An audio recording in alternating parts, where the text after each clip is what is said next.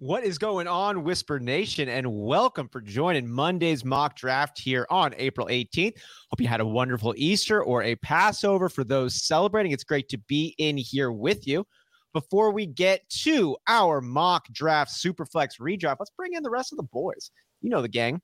We got Johnny Game Time Hicks there on the bottom. You can catch him at Twitter at Johnny underscore Game Time. And immediately to my left, your right, it is Big Travie, the one and only. Catch him on Travis Twitter at Big Travie TFW. And we're going to jump straight into some of these questions with the draft coming up uh, not too far away. We're going to do a little bit of word association uh, right now. Let's go ahead and, but before we do that, I want to give a big shout out here to Scott, Eric, Freak Stomper, Calvin Brown, uh, everybody here from Whisper Nation tuning in. Absolutely love it. But Johnny, Travis, welcome. Great to see you.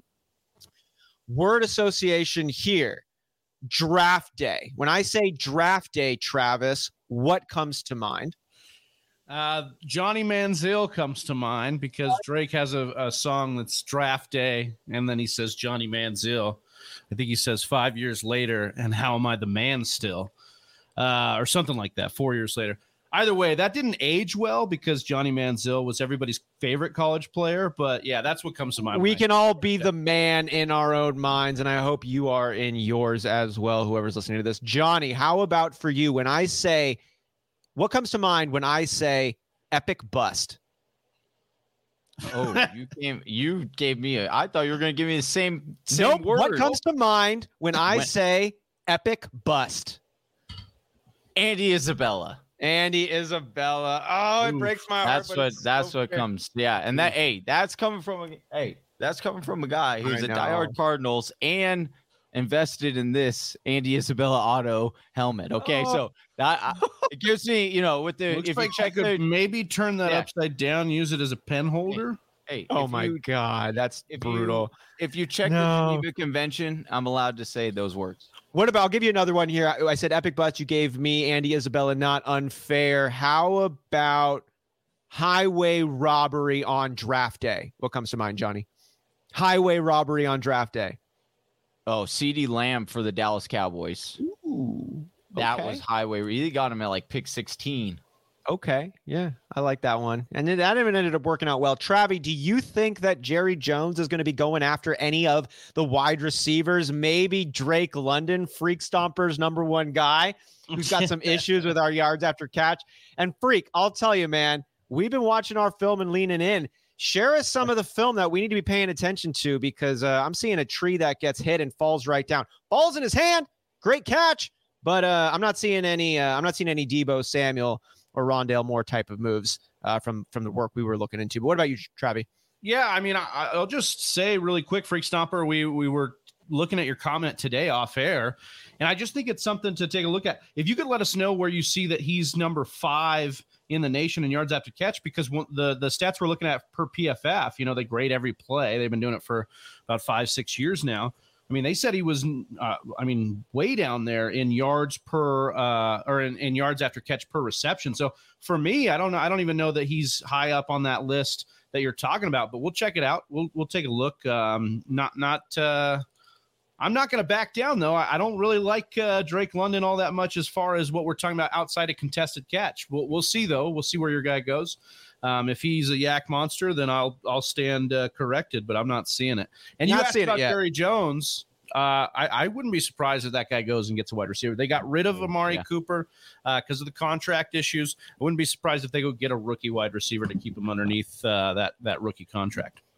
All right. I like that one too. It's going to be exciting to watch that. And Whisper Nation, if you are just tuning in, we are going to be doing a day one NFL draft live reaction show. And so make sure you are liked and subscribed if you enjoy hanging out with us. We would appreciate that to be there with you on draft day itself. But boys, we got our own draft that we're jumping into here, right? We got a mock draft. Johnny, what's the rules for today's mock draft? The rules are there are no rules on this mock draft. It is prison rules, so anything goes. No, I'm just kidding. That's not how it is. We will have rules. Uh, okay, so it is a super flex redraft, uh, not a dynasty this time, just a redraft. And then we will be doing. You have a quarterback, two wide receivers. Here, I'll pop this up so you can see the roster here. One quarterback, two running backs, two wide receivers, a tight end, uh, tight end, wide receiver, running back, flex spot. Then the super flex, so you can fit in a quarterback in there. Most likely you want to do that. Uh, and then we've got a bunch of bench spots. So, and it is 12 team if I didn't, and PPR if I didn't mention all that. I just want to say really quickly that I went ahead and took Freak Stomper's advice. Last one I'll say on here, and I Googled it. I typed in Drake London yards after catch. The pop up is London in 2021 was 33rd in yards after the catch and sixth in missed tackles forced, again in only eight games. Not only does he have the frame and aggression to serve as a tweener, tight end in the run game, but the vision and fluidity with the ball in his hands to extend plays beyond the reception. That's an interesting take from sport. A tweener. Yeah in there. uh, again, I think it's going to determine, uh, or a big determining factor will be where he ends up uh, going. Yeah, how um, they want to use him. Yeah, and how they want to, and where he ends up fitting. But I personally, when I watch the tape, I definitely see him as like a number two wide receiver uh, that is going to be stretching the field and going up and getting like a uh, Michael Floyd type, um, you know, an Alshon Jeffery kind of thing. AJ Green, how he's been for the yeah, Cardinals AJ last Green. year. Perfect. Yeah, perfect example. All right. Well, let's see if anybody takes him in this mock draft. We are got a full room. Love to have you with let's us here. Go. Jay Blizzy in the two, Smitty Satao, Death by Rona, Easy Daddy. I'm in the six. We got BJ Chill. We got Take the Top, Ah, Brokout 38, Fred Beasy, Johnny, and Draft Hustle rounding us out in that 12 spot. Derrick Henry, Big wow. Travie, 1 1. Tell us what you got thinking in there.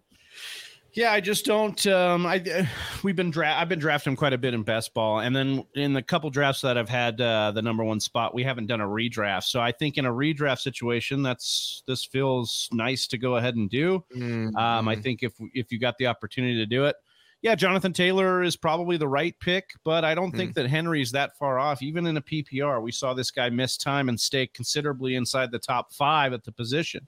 He seems to be in the right offense. Uh, with the right play caller, uh, with the right build as far as body's concerned, and you know motor to get it done. So I'm I'm with the Derrick Henry love pretty safe pick. I like to go with my first round pick to be, yeah, with a high ceiling, but I'm risk averse in the first round as much as possible. Johnny, what are you kind of looking for in that first round? Risk adverse for sure. Uh, but again, Derrick Henry to me is worth the risk because he we do know that he is going to be healthy in the beginning at least you know we do say this on uh you know april 18th but we presume he would be healthy at least for the beginning of the season and so much you know that was one of the biggest things that i kind of shifted on uh mentally wise when i'm when i'm looking at a roster is really attacking that that first half of the season it really opens the door of what you can mm-hmm. do for as a fantasy player again, you want to finish strong, of course, but if you get off to a great start, you are able to m- take advantage of some moves that you might not otherwise be able to do. And it just puts you in a better position. Now, there are, as Big Travie might uh, jump in here and say, hey, you know, it doesn't always help to start off, you know, strong. You could end up tailing off. And that's certainly true. But we do know that Derrick Henry is a beast, at least when he's healthy and and playing games. And I expect him to do so for the first half of games at least. Yeah, I feel that. And I expect Slim Reaper to be coming in here, saying, what's up. Appreciate that. What's going on, guys? Miss that stash beard and jawline. Ooh. Hashtag Whisper Nation strong. Glad to have you with us, man. And rounding out here this first round, we got Johnny coming up on the clock. Uh, Derrick Henry taking 1 1. It is a super flex redraft format, though, listeners. Josh Allen, Justin Herbert, Patrick Mahomes are the three quarterbacks off the board. Derrick Henry, Jonathan Taylor, Christian McCaffrey, and now Austin Ekeler are the three, four running backs that are gone with Cooper Kupp and still Tyreek Hill, the number two wide receiver. Travis, is there anything here that's weird to you, or is it going how you'd kind of expect it to so far in the first round? Uh, I I think that the Tyreek Hill one is a little interesting. I don't know I that thought I'd so too. I don't know if I'd be taking him right there. I, maybe I'm a little bit too risk averse, like we're talking about here. Maybe I'm a mm-hmm. little too scared. I need to go to church, but I I really like Tyreek Hill. Uh, I just don't know that adjusting to a new quarterback. I mean, statistically, it's not good for a wide receiver to adjust to in that first year. Now we've also seen greats do it: DeAndre Hopkins, Randy Moss, Stefon Diggs. We've seen these guys go and do it, and like in their first year, they're fine.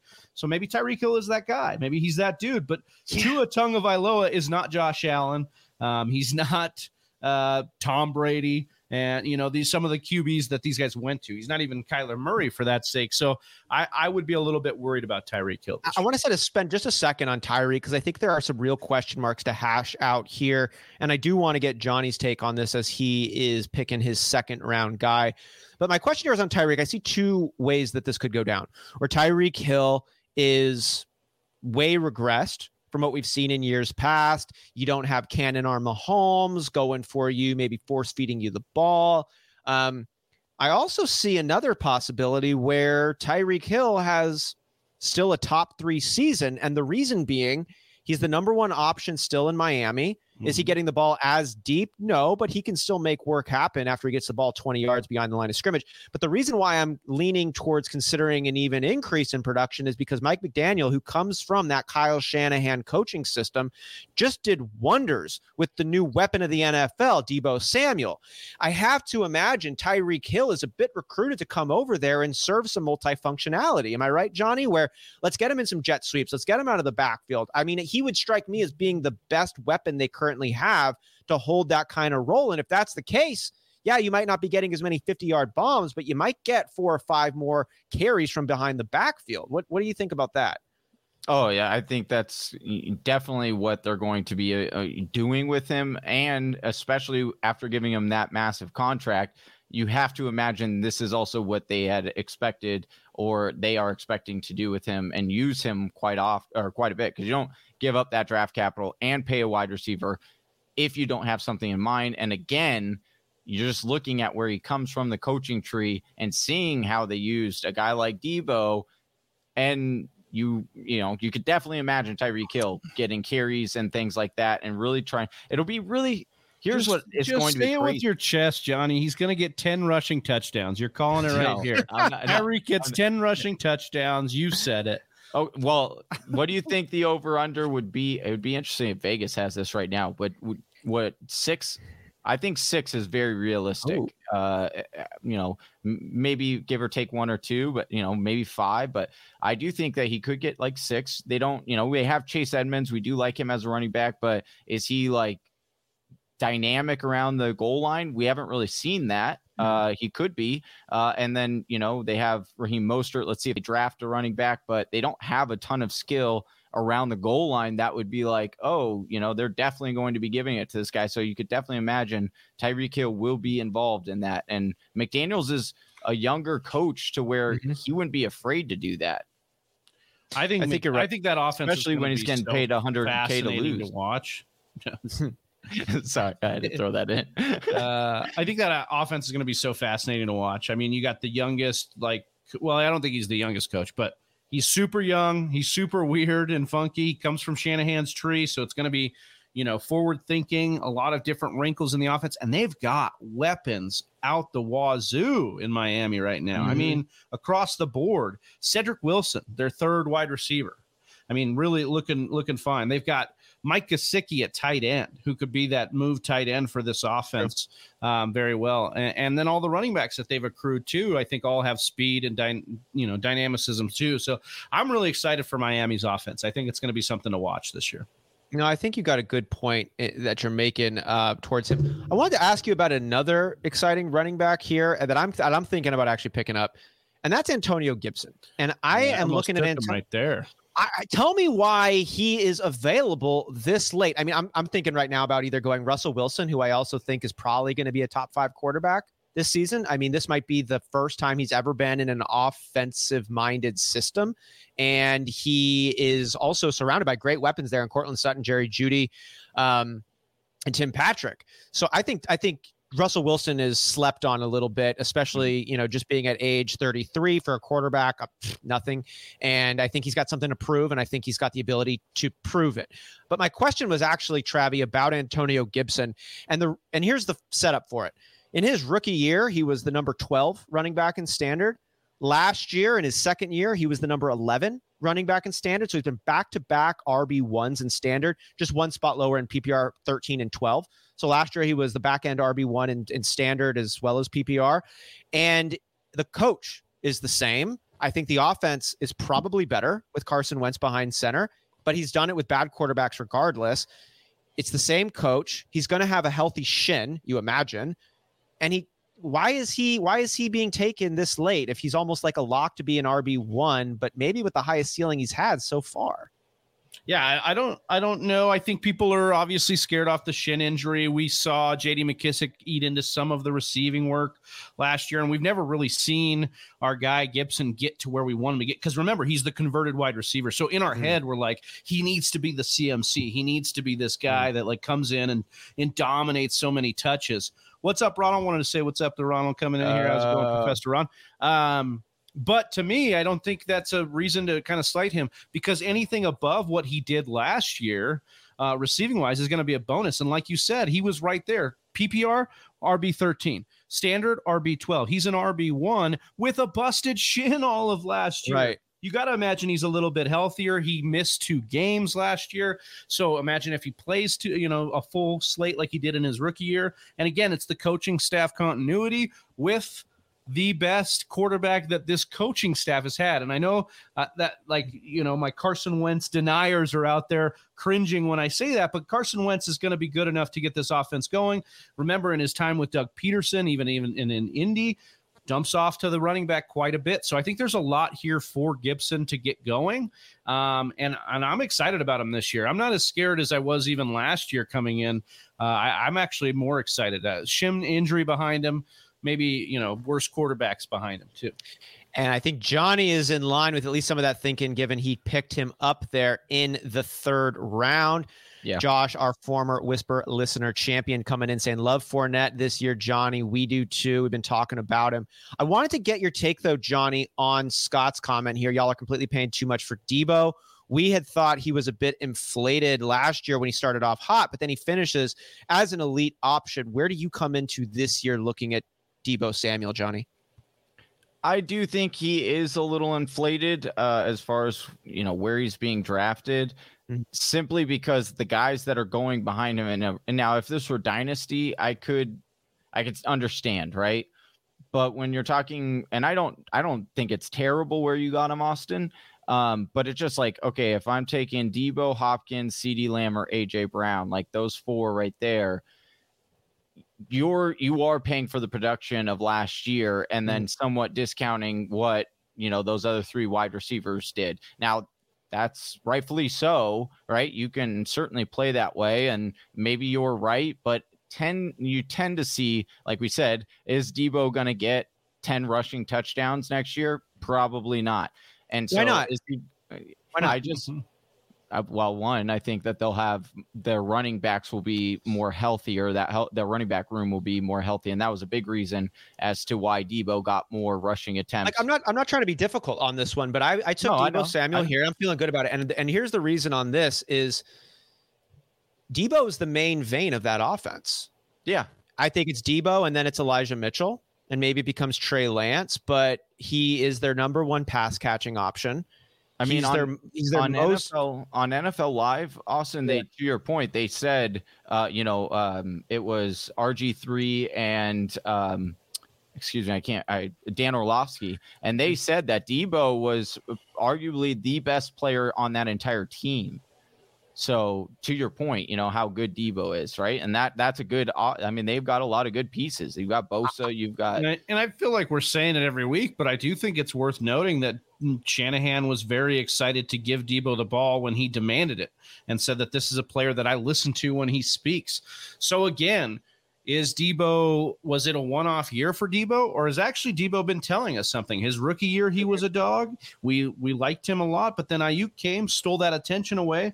We faded Deebo for Aiyuk to our chagrin, and then you saw you know, Deebo explode here. Are we going to do that again? Or are we going to believe that he is maybe the best player on their team and they're going to you know, give him the Cooper Kupp treatment and continue to work him in the Tyreek Hill treatment. Continue to find ways to get him, uh, you know, the ball when they need to. I'm going to take Elijah Mitchell just to here to kind of lock up the playmakers in San Francisco. yeah. I'm not disappointed not on that one. but I, the, the, last thing I kind of say on Deebo Samuel is I have confidence in Deebo Samuel the same way that I had confidence in Davante Adams when he was with Green Bay, the same way that I have confidence in Cooper Kupp this year with Los Angeles. And that's because they had tremendous success with this weapon as their main vein and there's no reason to think they're going to lean away from him. Yeah, he could get hurt for sure. And he's got a history of that. But if we take that element out, which is definitely what I'm doing in my draft, taking Christian McCaffrey one and Deebo Samuel two, we're pretending that injuries are turned off in this game. Um, but if, you know, realistically speaking, Deebo Samuel is going to be the tip of the spear for the San Francisco 49ers because he was the most dangerous weapon in the NFL last year. And I'm saying that with Cooper Kupp in the room. So I, I don't. The bigger question is if Trey Lance gets the keys to the car, is that a concern? Do we have a concern that the rookie or quasi rookie quarterback will be a concern? Because what we saw was him getting 16 carries a game, you know, in, in, as a quarterback. And does that take away opportunity for a Deebo Samuel to get the rushing share that we wanted? That's a that's a bigger question to Deebo Samuel's legitimacy than I think you know, whether or not he's good enough to demand the ball. Hmm. Yeah, I think those are. I think that's a real question. I was wondering that. I saw. I saw. It was one of our friends. Maybe it was um, Evan Silva or another in, member in the industry talking about how much more Damn valuable Deebo Samuel would become if Trey Lance took over. And I was like, how is that the case? Johnny, do you have any insights before we move off of the 49ers about impacts to these skill players, Kittle, Deebo? You know, you can throw in Aiyuk if you'd like to, but if we have um, uh, Trey Lance behind center versus Garoppolo? Yeah, that's the other thing that for me is who's going to be the quarterback and can Lance take that next step is the big question. Now, I do think when you're talking about safe, who's like the safest option when you're talking about that whole thing, I do think it would be Deebo. Uh, would be the safest option because they get him the ball a lot around the line of scrimmage. And so you don't have to be the most talented quarterback in order to do that. Um, I do think it could affect Aiyuk. I think also, you know, and then Kittle, Kittle will be fine, I think, ultimately, because he's a tight end. Quarterbacks like to go to their tight end, especially a good weapon like Kittle. So I think you might actually get Kittle at somewhat of a discount. I know he went right after Waller in this draft, but I think as we start, because that's a name that's not, you know, it's kind of getting forgot about a little bit. Mm. I uh, damn dude, people have just been sniping my players this round. Did you want this at Mike Williams? I wanted well, no, I wanted well, originally I wanted Tom Brady. I didn't think Draft Hustle was going to take Tom Brady over Aaron Rodgers, so that mm-hmm. I played myself there, and that's why I took DJ Moore. Uh, and you then played yourself. You played yeah, yourself. And then, and then uh, I was looking at Michael Thomas, and oh. Uh, so I end up going Rodgers this round instead of Michael Thomas. But yeah, I like. I ended up going Michael Thomas. I'm going pure sex appeal on this draft right now, and uh, yeah, you know, uh, there's nothing quite like a slant boy over there when you got. Just playing. It's Michael Thomas, though. Obviously, is a former number one overall wide receiver. He's 29 years old. And uh, I got real question marks about Michael Thomas. We put that video out last week or so but the ceiling on Michael Thomas is probably unparalleled for other players in this space. Other guys I was thinking about, and Travis, I know you're taking your pick. Michael Pittman was somebody Ooh, I was considering that's with good. a really high ceiling right here in this kind of sixth, seventh round range. Um, Jaylen Waddle, to me, I was shocked he was available that late. I almost took him over Elijah Mitchell. I like him in a PPR format, especially. But after he was gone, Travi, Michael Thomas, Courtland Sutton, Michael Pittman, Devonta Smith. Amon-Ra St. Brown, we'll throw him in there for good measure too. How do you kind of look at Michael Thomas, Courtland Sutton, Michael Pittman, and then Smith and St. Brown? Uh, so I like Sutton and Pittman quite a bit. I think the quarterback mm. upgrade really helps them. Um, did you put Waddle in that mix as well? Did you ask? No, no, I had liked Waddle okay. and it kind of in a different. Uh, I like Mike Williams a lot. They paid him, they kept him there, um, especially if they move off of Keenan Allen, as Johnny's been kind of seeing on Twitter. That could be possible because mm. of the mm. contract situation. Um, I would like Mike Williams a whole lot more, but I think you know, as far as inconsistency, that's where I would, I would probably, it, it, it would be your preference? Do you like more consistency at wide receiver? Then maybe you go a Michael Thomas. If you like mm. the upside, because I think Mike Williams' upside is is is far greater than Michael Thomas. I think just given the offenses, given the quarterback play, all the, all the question marks, that's yeah. why I think Williams has a bigger ceiling. But Thomas is going to be your guy. That's a little bit more even keel. He's going to get receptions, especially in a PPR. You're going to like that. Um, but yeah, I'm excited about these guys. And then Devonta Smith, you just you're asking for a lot. You're asking for his progression, which he looked great. And then you're mm-hmm. also asking mm-hmm. for a Jalen Hurts progression. So you need both of those things to hit, which should happen. They're both young. They're both, you know, growing in their career. That should happen. Um, but yeah, I think uh, I'm really excited about. Like a guy like Courtland Sutton. You talked about Jaylen Waddle. Like I just want to speak really quickly on Jaylen Waddle because everybody you see a lot of this on Twitter is, mm-hmm. oh my God, Tyreek Hill's there. That that hurts Jaylen Waddle. We got to quit. If a guy is good, and Jaylen Waddle, guys, broke He's the good. rookie record for receptions. He's good. He's real good. And Tua already has established rapport with Jaylen Waddle. So I'm not saying that Tyreek Hill won't come and get his, but we got to stop thinking that if a guy is good and another good guy comes in, that's automatically mm. going to mm. mean that that guy sucks. Now, no, let's talk about what should happen to the Miami offense. New coaching regime, all these weapons, another year for Tua under his belt with actual confidence from a coaching staff. So really the water should rise. The whole offense should maybe be better, which should account for everybody getting their own in that offense. I'm actually, uh, again, not to keep making this a Miami Dolphins show, but I think Waddle's getting slept on a little bit. Um, and that's a beneficial thing. Like we should actually kind of like that ADP wise. I, I want to touch on something there. You know, it's coming, man. You're giving me goosebumps on this one, man, because you're touching on a point that I think deserves a little bit more consideration within the fantasy world because you've got points for either case. And, and here's the dynamic we've got wide receivers. We're talking wide receivers. Uh, they're playing within a system. You've got two good wide receivers. Is one going to cannibalize overall fantasy points from the other? Or does a rising tide lift all boats? More first downs, more opportunities to score. That benefits everybody, right? Now, we just talked a little bit about Denver. We talked about Courtland Sutton. I really like Courtland Sutton. I think he's a sleeper because he could actually be the number one ahead of Jerry Jeudy. I think Jerry Jeudy is more likely to be the number one, but there is a world where Courtland Sutton actually is the number one. We just haven't seen enough of both of them play together, especially with the new quarterback coming in. So we got to talk about what I wanted to ask was, and I, as I get ready to make my pick right here, oh, my boy Kenneth Walker. Yeah, I like him. He's going to mm-hmm. come in and make some splashes.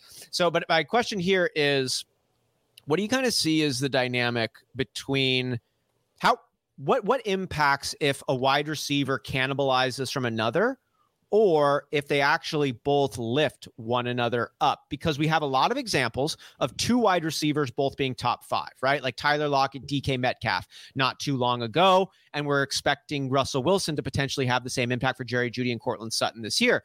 But then staying in Denver, when Jerry Jeudy was out, Courtland Sutton was kicking ass. As soon as Jerry Jeudy came back in the mix, neither one were really getting enough looks to be fantasy relevant for you.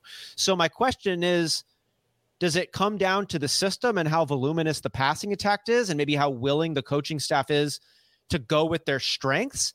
And if you've got a system that's like, no, no, no, we are slow paced and that's what we do no matter what, then it could be cannibalizing. Did I answer my own question there, Johnny? Yeah. Or is there anything more here on that?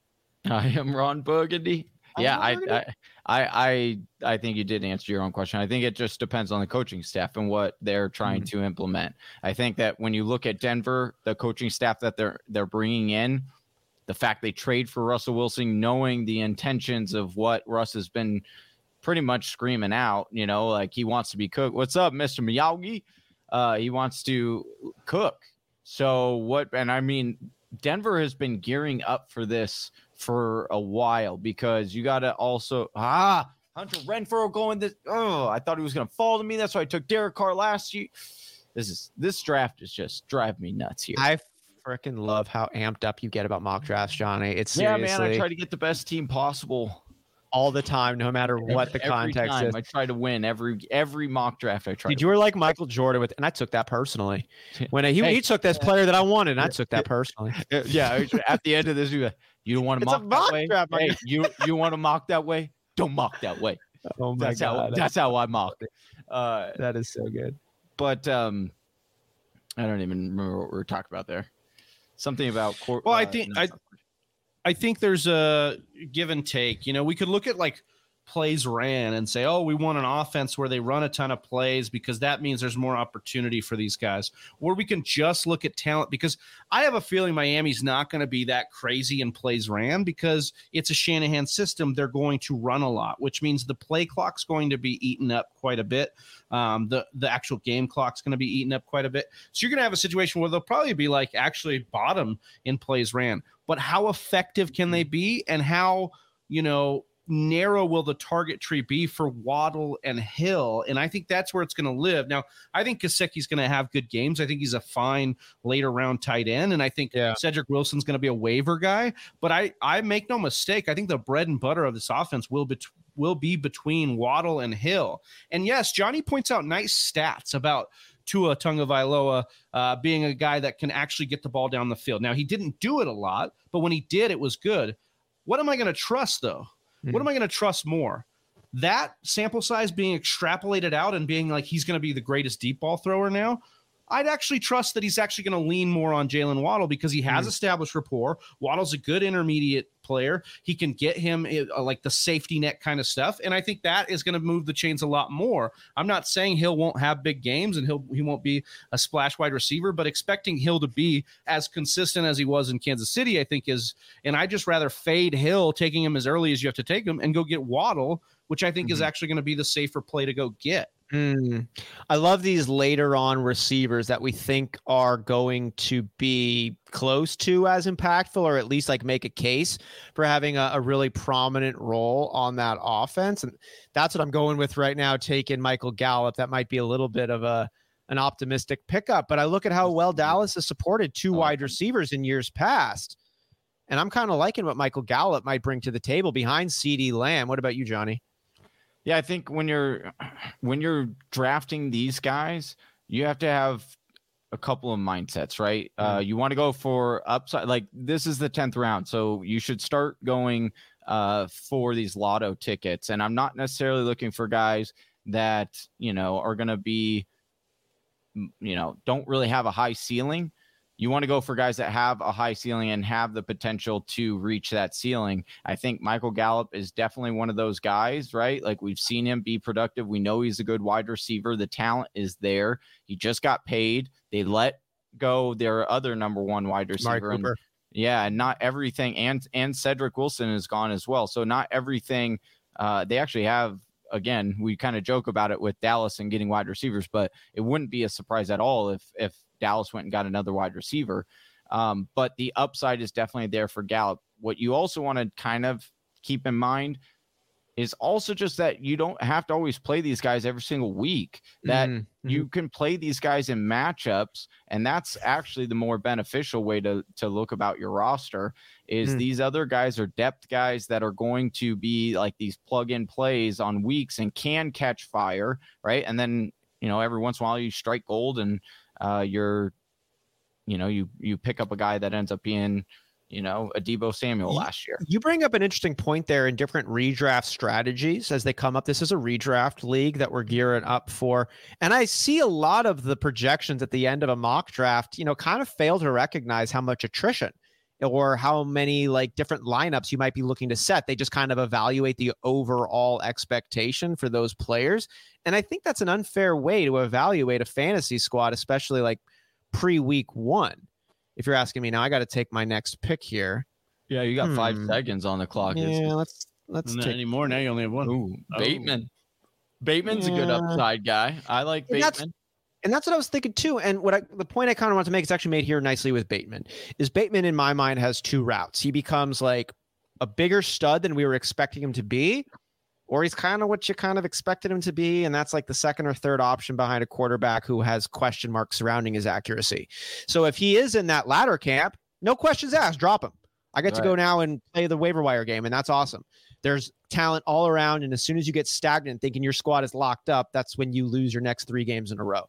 And I want to be able to keep it fluid. And so give me some of these more riskier players in the double digit rounds, especially where it's like if Bateman, let's say Bateman rises up, he jumps Hollywood Brown, Lamar Jackson, he gets a little bit more comfortable in that pocket. And Bateman becomes like a, a wide receiver two with upside. That's nice. I love picking him up in the 11th round. Or, you know, if he's averaging three targets and like 45 yards a game, like adios. Let me pick up a backup defense that's going to be going up against the Jets in, you know, in a week or two or whatever. Give me something like that. So I'm just looking at different like redraft strategies that come into the mix and Yep. uh, things that you should pay attention to. The other thing that I kind of picked up last year, uh, actually in our hometown league, Mhm. that uh, I wish I would have. Hold on, let me make this pick, and then I'll I'll make this point. Do I go? Ooh. Does Ron, does Gronk play this year? I think so.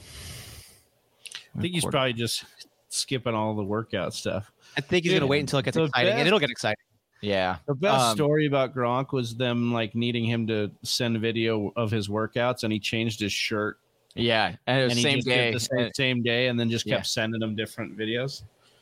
That's kind of Yeah, smart, though. I mean, it's a little dirty. You know, you're not stoked if you're the conditioning coach, Yeah, but that's smart. Like, at least he played that So- better than Jamarcus Russell did. yeah, no joke. what what I was what I was gonna oh sorry what I was gonna say earlier real quick is that towards these other you know also think I know oftentimes we get so caught up in like that draft night and everything and there's a lot of emotions and it's exciting but that's just like your starting ground right so it's also wise in these uh, later rounds let's see let's say that you know I have an eye on Austin's team I see that you know he Ooh, He- looking at his team, are you? Mm. yeah, looking at his team. But like, let's say I, I I like the fact he got Michael Thomas, right? And I really want to try to get Michael Thomas. So now when uh or actually it's kind of a little bit difficult with wide receivers. I'd more so go running backs. Like if you if you have someone uh that you're eyeing on another team that's already been drafted, you can take players like the handcuffs and kind of start to set yourself up for a trade. Now, does that always happen out or always pan out? No, it doesn't. So you have to know your league in that situation. But I do know, like last year when we were at our draft, there was a couple situations where if I would have just drafted the handcuff, I could have made some deals during the Mm. draft and and really bettered my team, and uh, and that would have been very helpful. That's you a good and helpful point there. Kind of segueing into Mr. Miyagi's question here. He says, talking about redraft in a single quarterback league, do you rather draft two quarterbacks and one tight end or one quarterback and two tight ends? I want I'm going to jump in here first. I am a strong supporter here of going with the two quarterbacks and the one tight end. I think these are similar positions, right? You can waiver wire a decent one almost any given week, but the margin in a good quarterback might percentage wise be the same as the margin in a tight end, but they just score a lot more at that position. Quarterbacks score more points than tight ends do. And so if you can sneak one that's got a wider margin and gives you more points, that like might be 10 more points per game. I used to go with this strategy a bit after Cam Newton burned me after I took him second round after his MVP season. And I took uh, later down in the draft, it was Kirk Cousins, Dak Prescott, and Alex Smith. And they were all top 10 quarterbacks that year. And it was awesome. Like it was really nice having that much uh, flexibility. And I ended up making some good deals with those quarterbacks. People are looking for quarterbacks more than they're looking for back end tight end ones. So I think you have more value taking a Yeah. lotto ticket at the QB position than you do at the tight end position. Travis, you disagree? You agree? Um, I, I tend to agree with what you're saying there. I think what you're talking about is mostly you're going to take mid to late QBs, you know, so that's that's where you're setting yourself up. If you're going to take an early QB, earlier QB, hopefully not too early, then you're going to take one QB and then probably do your dice roll with the tight ends, but not to like play devil's advocate there on you, Austin. But that's I'm taking Josh Allen Yeah, though. I'm yeah, not yeah. also going to be taking or like, like, I just think that cutoff Okay. is yeah exactly maybe that cutoff's around like the Dak Prescott the Kyler Murray the the kind of the mobile guys that that that tier break there but yeah, Yeah. I, I'm with you on like there's guys I'm excited about um Mhm. like you said Tua there Kirk Cousins is another one that I think people are sleeping on just without uh, an offensive minded thinking coach Kirk Cousins has been like a borderline top 12 QB now you put him in an offense in in Minnesota where it's coming from a Ram style offense like he could hit another level, I think, this year. And I don't think people are talking about that enough. So there's guys like that that you could take. Derek Carr. How much is Davante Adams coming to Derek. Carr going to increase Derek Carr's ceiling? So we've talked about this a little bit, and we'll talk about it more as the offseason progresses. But these are guys I'm looking at that like I can pair together. So like Austin said, yes, I'd rather go that route. Um, maybe get your mid round tight end that you could find um, and get that one tight end and then and then play the two QB. I'm, I'm, almost like, like it just comes to mind here in that seventh, eighth round swing with draft hustle. They're drafting like he took Schultz, for mm-hmm. instance, like Schultz and Moore. You know, let's say he didn't take Tom Brady earlier, and it's like, okay, you took Justin Fields and Derek Carr there at the turn. That's like two quarterbacks that it's like there is some upside, but there's some risk. But you might end up like they both could be top five. Right. And then Superflex yeah. obviously changes. Like he's talking, you know, yes, our guy, yes. Uh, Mr. Miyagi's talking one quarterback league. But I, to your point about that mid round range, TJ Hockenson. people are so burned on TJ Hockenson because he had the injury issues last year. Great value here in the seventh round. Like you could go pick him up, and then even Ertz in the ninth. You know what yeah. I'm saying? So you could still get what you're trying to do here um, at the tight end position. Dawson Knox in the eighth. There's some great value at tight end in the no middle, doubt in the middle rounds. Yeah, it's kind of this is a great question, Mr. Miyagi. There's just so many options on the waiver wire, especially at tight end. I like to play tight end waiver wire. Like, I I I, I kind of like it. I don't know. I, I am not uh, saying it's a guarantee, but I mean, yeah, I, it was. It is. I mean, Travis brings up a good point, and that it is a bit harder to tra- unless you have one of the big three tight ends. It is, and maybe Kyle Pitts ends up getting into that uh, category this year because his name is starting to get a little bit bigger. Yeah. But it, like, for example, I thought that last year. So I took, you know, I was confident in in drafting like Tom Brady, and then I was drafting even, you know, I got Kelce, and despite that, Pitts became a value at, at one point. So I I took him thinking, oh, everyone is going to want to draft or trade for like an elite tight end or a top five tight end. And it was hard to move. Mm. Like I, in fact, had more people coming and asking about Tom Brady than I did o- over Kyle Pitts. So it's uh even in that situation. So like what Travis was saying, it's almost better to take the two quarterbacks because especially if they put you know it's a six point quarterback league, uh, six point per touchdown then people do view that uh, way more significantly. I think it's a good point to bring up the emotional side of it, right? Like quarterbacks are household names and we are emotional beings, and fantasy football is an emotional game. You can find quarterbacks connected to heartstrings more likely than you will be finding tight ends. But that might not be true on draft day. But as the season progresses, you know, people's feelings start coming out and I'd be interested to see how many tight ends actually get dealt, Austin. Like, you know what I mean? Like we're, mm-hmm. we're hitting, we're sitting here talking about it. And like to Johnny's point, I think that's true. Like, unless you have one of the big three, but even then, I feel like you value tight end so much. Like you want so much for a Kelce or for, you know, a Kittle. Like, I don't right. know if you're going to get that return. I want, I'd love to see the numbers if we could, you know, like uh, just like look up how many get dealt. And now quarterbacks, though, I think that because I mean, obviously we're doing a super flex here, but in that, you know, hypothetical one quarterback league, you know, the the pool is so deep. It's like you're probably going to be able to just like get guys that are like, yeah, I can find a quarterback. I'll, I'll trade you my guy, yeah, my second guy here. You know, that's a good point. And then Travi, as you begin our closing round here, Mm-hmm. Want to give the viewers a little synopsis. We're going to be doing our uh, breakdown of the teams and then jumping into our best ball draft over on Underdog. Is that right, Johnny? That is correct. Uh, yeah. yeah. I was yeah, waiting so, for you to take the shirt off. I know. I, was, I thought about it for a second. uh, Scott asking, can we do uh, an eight player one tonight? Maybe pull the group. Unfortunately, they don't have an eight person uh, one available yet. They only have a six and a 12. Well, so we're going to get 12? Or would you go for six again? We'll go for six on this time. Let us know that if we overfill, and we're the, I would love to though next week. Let's see if we would uh, love to do a 12 person one. Yeah, that'd be awesome. It. So we'll race to get our six filled here. That'll be three empty spots. Do that alongside you, Whisper Nation. It is a three dollar underdog best ball draft. And we're going to be dropping the link in YouTube here after we get our mock draft here done.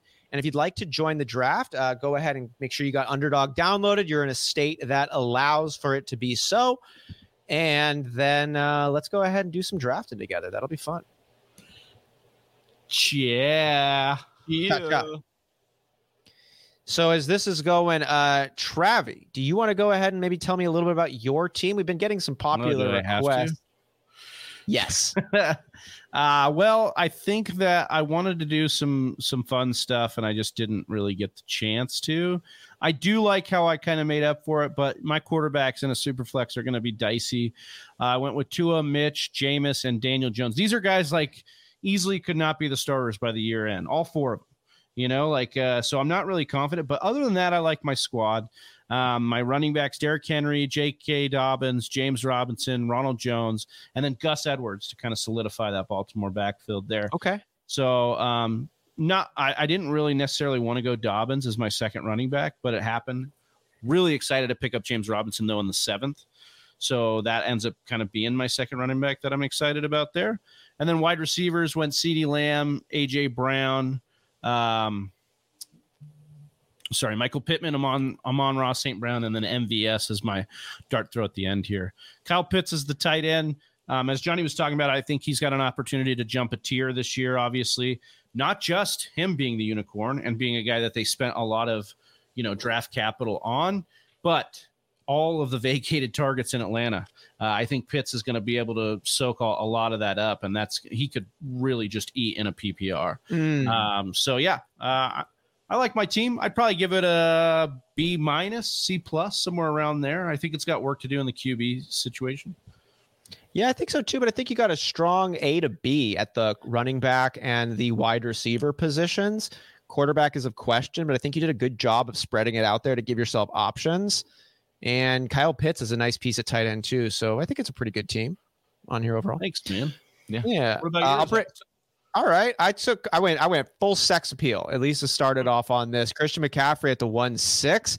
Hey, we all know the injury concerns, but if this man is healthy and they don't draft a running back, you're looking at one of the few pass catching halfbacks that can uh, pretty much do it all. And his skill set is really nice for fantasy and that he likes to break away and make big plays and you know all that kind of fun stuff. Uh, you can say the same thing for Deebo Samuel, who's a bit of a YAC monster, the main vein of the 49ers. I like that. So that's the two there. My quarterbacks are going to be Russell Wilson and Matt Stafford. I like the upside on it. Not, I don't think anyone's looking at either of these guys being number ones, but I don't know if anybody's shocked that they're both top sixes come the end of the year. Um, Elijah Mitchell, I like his role as a running back for the 49ers, run heavy team. Uh, but let's stick with the running backs there. Kenneth Walker and Cordarrelle Patterson. A little bit of depth there that I think has a pretty high ceiling. Uh, taking a look down at the wide receivers, Deebo Samuel, Michael Thomas, Devonta Smith as my top three. Um, I like the presumed role on the team they should have. It's a PPR format. I like what they bring to the table. And then Gallup, Bateman, Chark, Van Jefferson, and DeVante Parker some depth pieces in b- behind them um, with upside as well. And then Irv Smith was an auto drafted tight end to round it out. So I don't think I got any holes. Um, I think I've got a decent ceiling. I, I don't. I'm not bumming on this team. I think it's all right yeah, I think the value for a guy for guys like Patterson and Gallup here was really big for you. Mm-hmm. Um, that can really swing like those are guys with huge ceilings that could really swing the needle the other way for you. Um, but yeah, health will be the biggest concern in your running back room. Otherwise, it's a fucking fast, sexy running back room, right? Um, yeah. And then you know, yeah. by taking quarterback early-ish in a super flex, you know, three and four Love the quarterbacks, by the way. You'd say maybe you took the hit at wide receiver, right? But Michael Thomas and DeVonta Smith to round out your Deebo Samuel like wide receiver room, I really like that. I think that yeah. you take the upside of Deebo. Maybe he's more inconsistent this year, and you pair it with two consistent guys that should be target, you know, reception leaders for their teams. I think that's I think it's well done. Yeah, I appreciate that. What about you, John? You want to give us a quick breakdown on your squad before we jump into the rest of Whisper Nations? For sure. Uh, I took I had the 11th pick, took Najee Harris, fell to me. So that's nice. I, yeah, I didn't. I didn't intend on doing that. I, was, I, I almost took him at six. Yeah, I was thinking Christian McCaffrey or Najee. I was a little surprised, so I took him. Uh, then went Justin Jefferson. I haven't been able to draft him a whole lot, so I I wanted to grab him, see what my team would look like.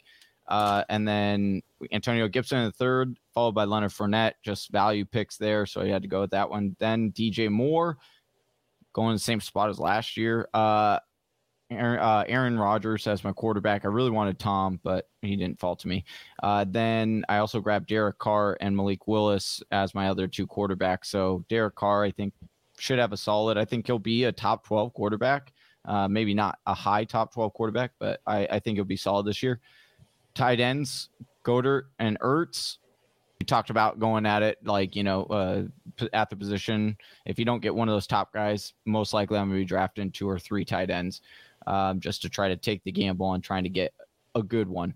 Uh, then I got my boy Kadarius Toney, James Cook, your guys' guy, Allen Lazard, the number one right That's now right. for the Packers, uh, and then rookie rookie Dotson, uh, who I actually really like, uh, and then Nyheim Hines to round it out. So overall, uh, there were quite a few snipes, and so I definitely got frustrated. Uh, but overall, I think I maneuvered the ship okay. I think it's a pretty solid team. I would be I'd be pretty excited. I think this is solid, dude. Like it's got a it's it's a team to build with throughout the season, but I think that's a smart way to go about it. Man, Najee Harris, Antonio Gibson, and Leonard Fournette as three running backs is really nice.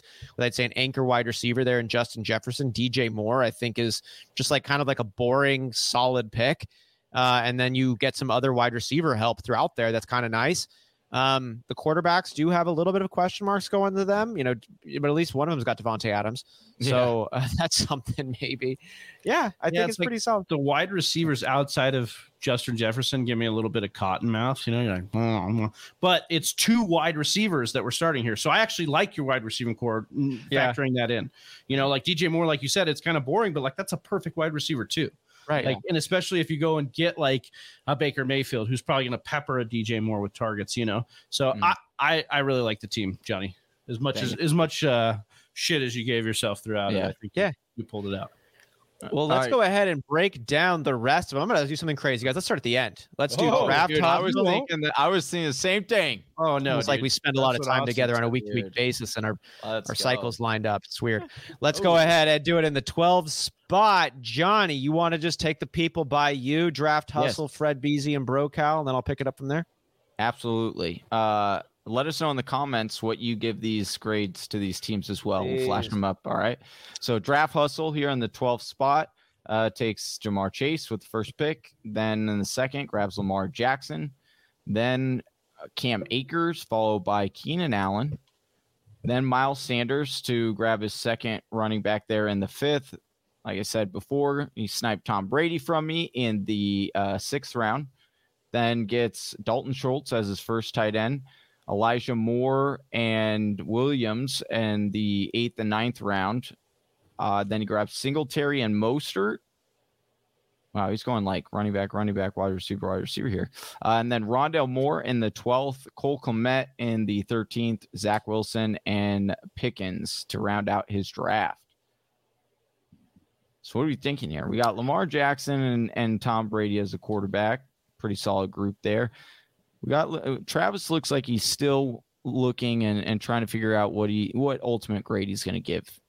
Uh, Austin, I'll kick it to you. What do we, what do we got here for draft hustle? What what grade or phrase would you gri- give draft Dude, hustle? I'm- Did he hustle on this draft? I think he hustled. I think he hustled really hard. And I'm looking at these through positional breakdowns wide receiver, running back, and quarterback. And I look at the quarterbacks here and Lamar Jackson and Tom Brady. Like, that's a strong B for me right there. Um, it's a conservative B. Uh, running backs, I'm going to go B minus on this. And then wide receivers, I think I got an A minus on these ones, on this stack here. I do have some question marks, but it's hard for me to look at Ja'Marr Chase and Keenan Allen and not be like that's solid. And then Cam Akers and Miles Sanders, like it's not awesome, but it, it could be. It absolutely could be um, awesome. So I, I I I don't dislike it. There's no holes. There are some concerns at the running back position in terms of ceiling, but I think you're fine. And then quarterback, like you, you might have two top five quarterbacks right there for you with some really big week week winning matches, and then Schultz and Kmet nicely done too. So this is this is a strong team for me. so overall, what what grade do you give it? What up, I gotta Michael be- Gray? I'm gonna go. I'm gonna go. I think um, B plus A minus. All right.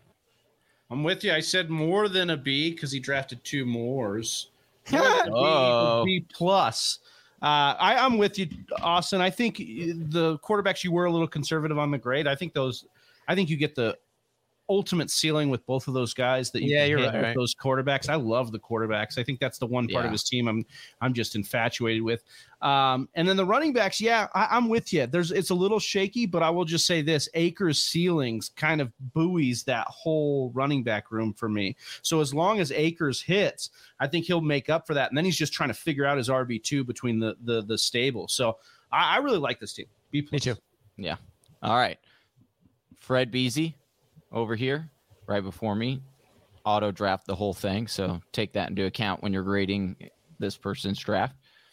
Dalvin Cook in the first, uh, as other running backs were Ezekiel Elliott in the third, Breece Hall in the fifth, my boy Spiller in the 10th, Melvin Gordon in the 11th, and Jamaal Williams in the 15th. So pretty deep uh, running back room there. Wide receivers, Davante Adams in the second, took Allen Robinson in the sixth. Seventh got grabbed uh, Adam Thielen in the se- or excuse me in the ninth was able to get my boy Bobby Trees. Then Kenny G in the twelfth, Julio Jones in the thirteenth. His running oh his quarterback is only Justin Fields, so take that for what it is. He got Justin Fields in the uh, eighth there. Kittle in the third as his, as one of his tight ends, followed by Noah Fant in the 14th to round out his team. Auto Yeah. draft didn't didn't auto draft too well. That the- quarterback Did the auto hurt. draft know that it was a super flex? I mean, should have. Shoulda, coulda. I have a Big uh, Travie, what do you got? I have a what no flex zone C.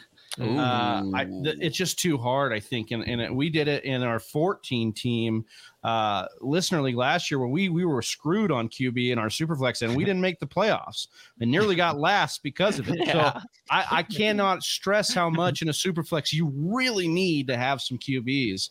Um, and obviously, this is an auto drafted team. So, Fred, uh, hopefully next time when you're with us, you'll be able to draft another QB for yourself. But yeah, I mean, other than that, I kind of like the skill position pieces, but then you know the running backs scare me a little bit. We don't know where Breece Hall is going to land. Ezekiel Elliott could be washed. Uh, Spiller, I know Johnny likes him, but nobody else does. Uh, Melvin Gordon doesn't have a team really right now. So Dalvin yeah, Cook might be mean, Taken in the first Yeah. round, dude. so.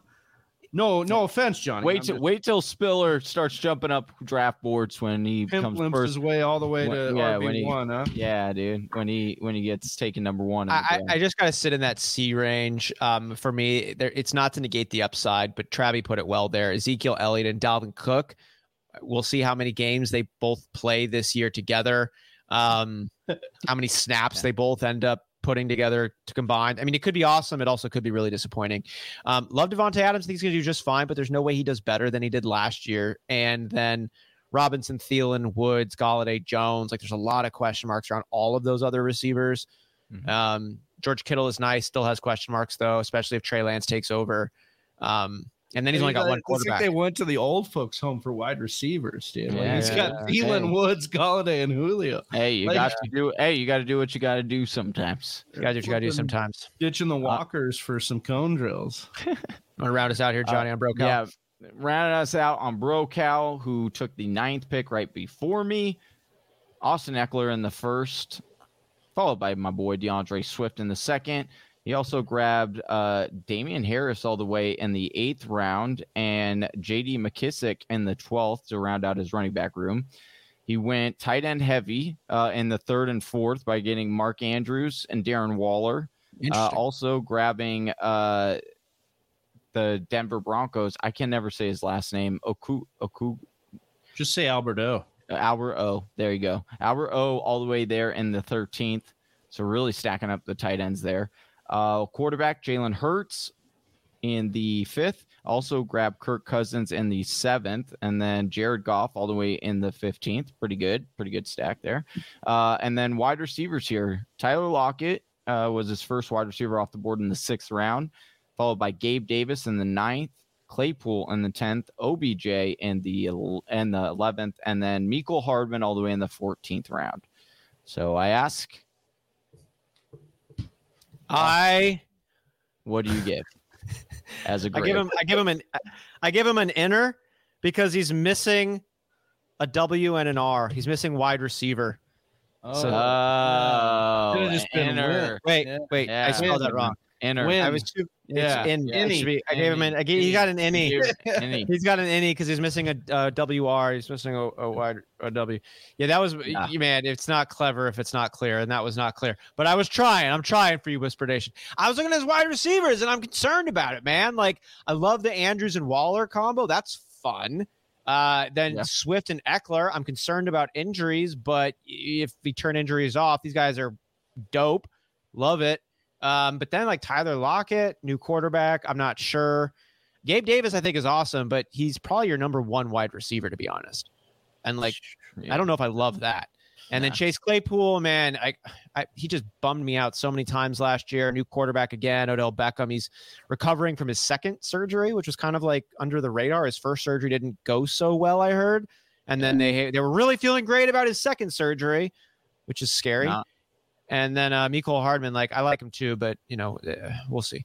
So I don't know. I'm I'm just not. I, I've I've got some concerns about this team. I, I think you're struggling in wide receivers, and um, inner. yeah, you guys an any. the wide re- yeah i'm with you i think it's it's i think it's like a c i I- maybe even a b minus i guess but uh, the wide receivers feel like a sports car that like doesn't like you don't know how to drive manual like you have a sports car but you don't know how to drive manual just because like these guys have weird situations going on claypool with mitch trubisky obviously tyler lockett with the drew lock situation obj with the knee situation like all these guys you want them like on paper sexy as hell, but I don't know that you you know you can get it done. So Yeah. All right.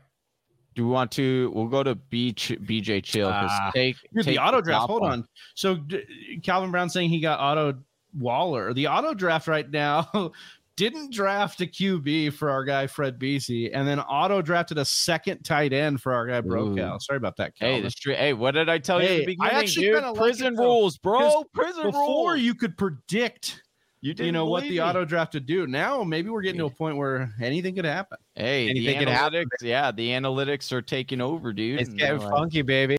Well, let's go. I'll go ahead and take over here on take the top off. Let's get this one here right, and it is Tyreek Hill in the eighth spot. We talked a little bit about him and the presumed role he might have over there in Miami. Stefon Diggs is his number two, going wide receiver heavy. Let's just round the rest of those ones out. Chris Godwin in the fifth, Jaylen Waddle in the sixth. Uh, we've got Freak Stompers boy Drake London there in the ninth, and Olave in the eleventh. This is an exciting wide receiver room. Let's see how he balances it out. Running backs takes Alvin Kamara at the third. I really hope he plays. It's fun when he does, but I also hope there is justice for the man's face that he destroyed. We got David Montgomery there in the fourth round. Uh, he should be great. So it's actually like you, you might, depending on what happens legally with Alvin Kamara suspension wise, you might have some solid ass running backs actually that you ended up picking up pretty late. Uh, Myles Gaskin, uh, White, Gainwell, and Williams there as some depth pieces. We talked about Gaskin. We like him as a supplementary piece a lot. Um, and Gainwell, you know, we'll see. We'll see. But I don't think you're actually as you take some risk on drafting running backs as late as you did. You go for some upside, and, and maybe you got it. Tight end, you picked up TJ Hockenson and Mike Gesicki, like those, especially you know seventh round and down. The big problem here is you got one quarterback and it's a super flex league, and that's Mac Jones. Salt in the wound on top of it. So if quarterbacks didn't matter, I think this team might, might be good. They do. Factoring that in, Johnny and Travis, do you have takes here on take the top off's team? I do. Johnny, what about you? I put took the draft off because that's what he did. Because I don't know about this team, man. It's like I mean, in the beginning, you're like, okay, yeah, yeah, all right, and then it just it just is a shipwreck by the end of it.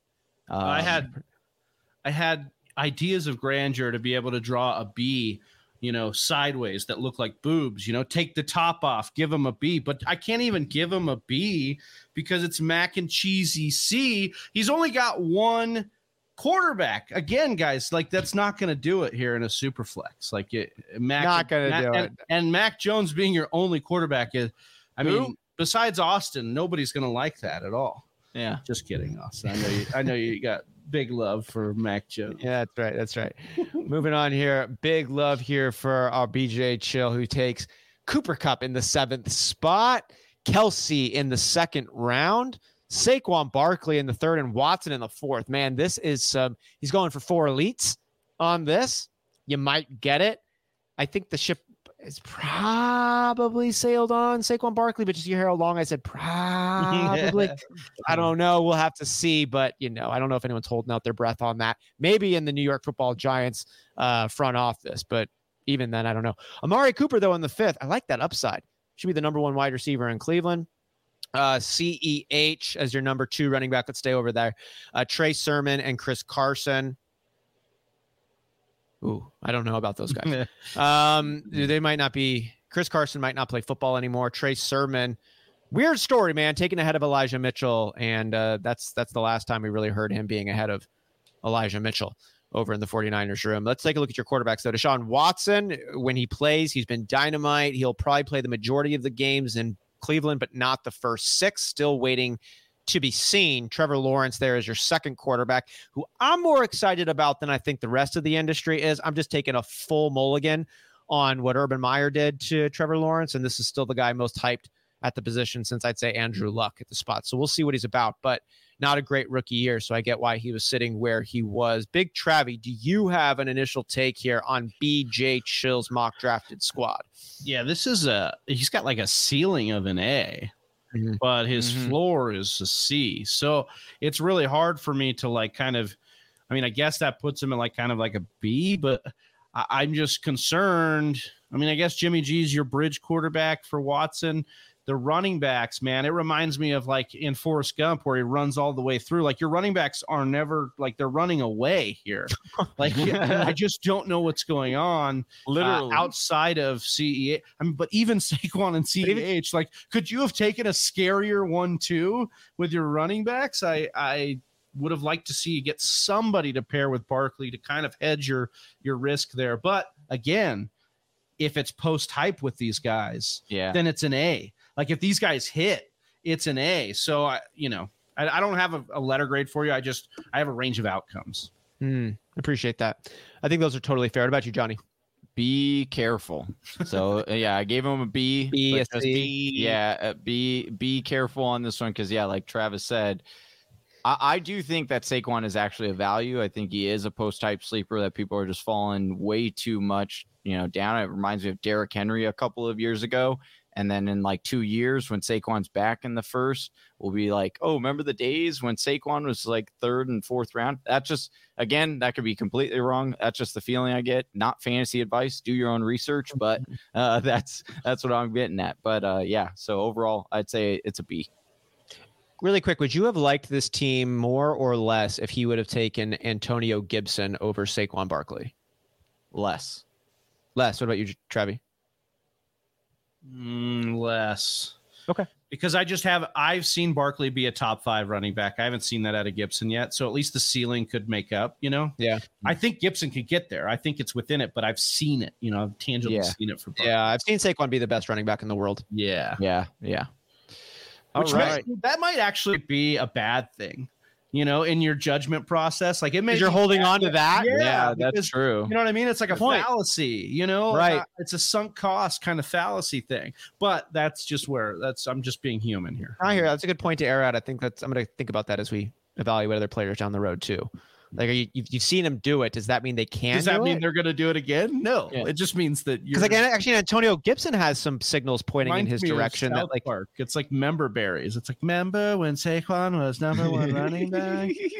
It's like yeah, It's- we remember it, but it doesn't. But like realistically, who has a better chance of being a top five running back this year?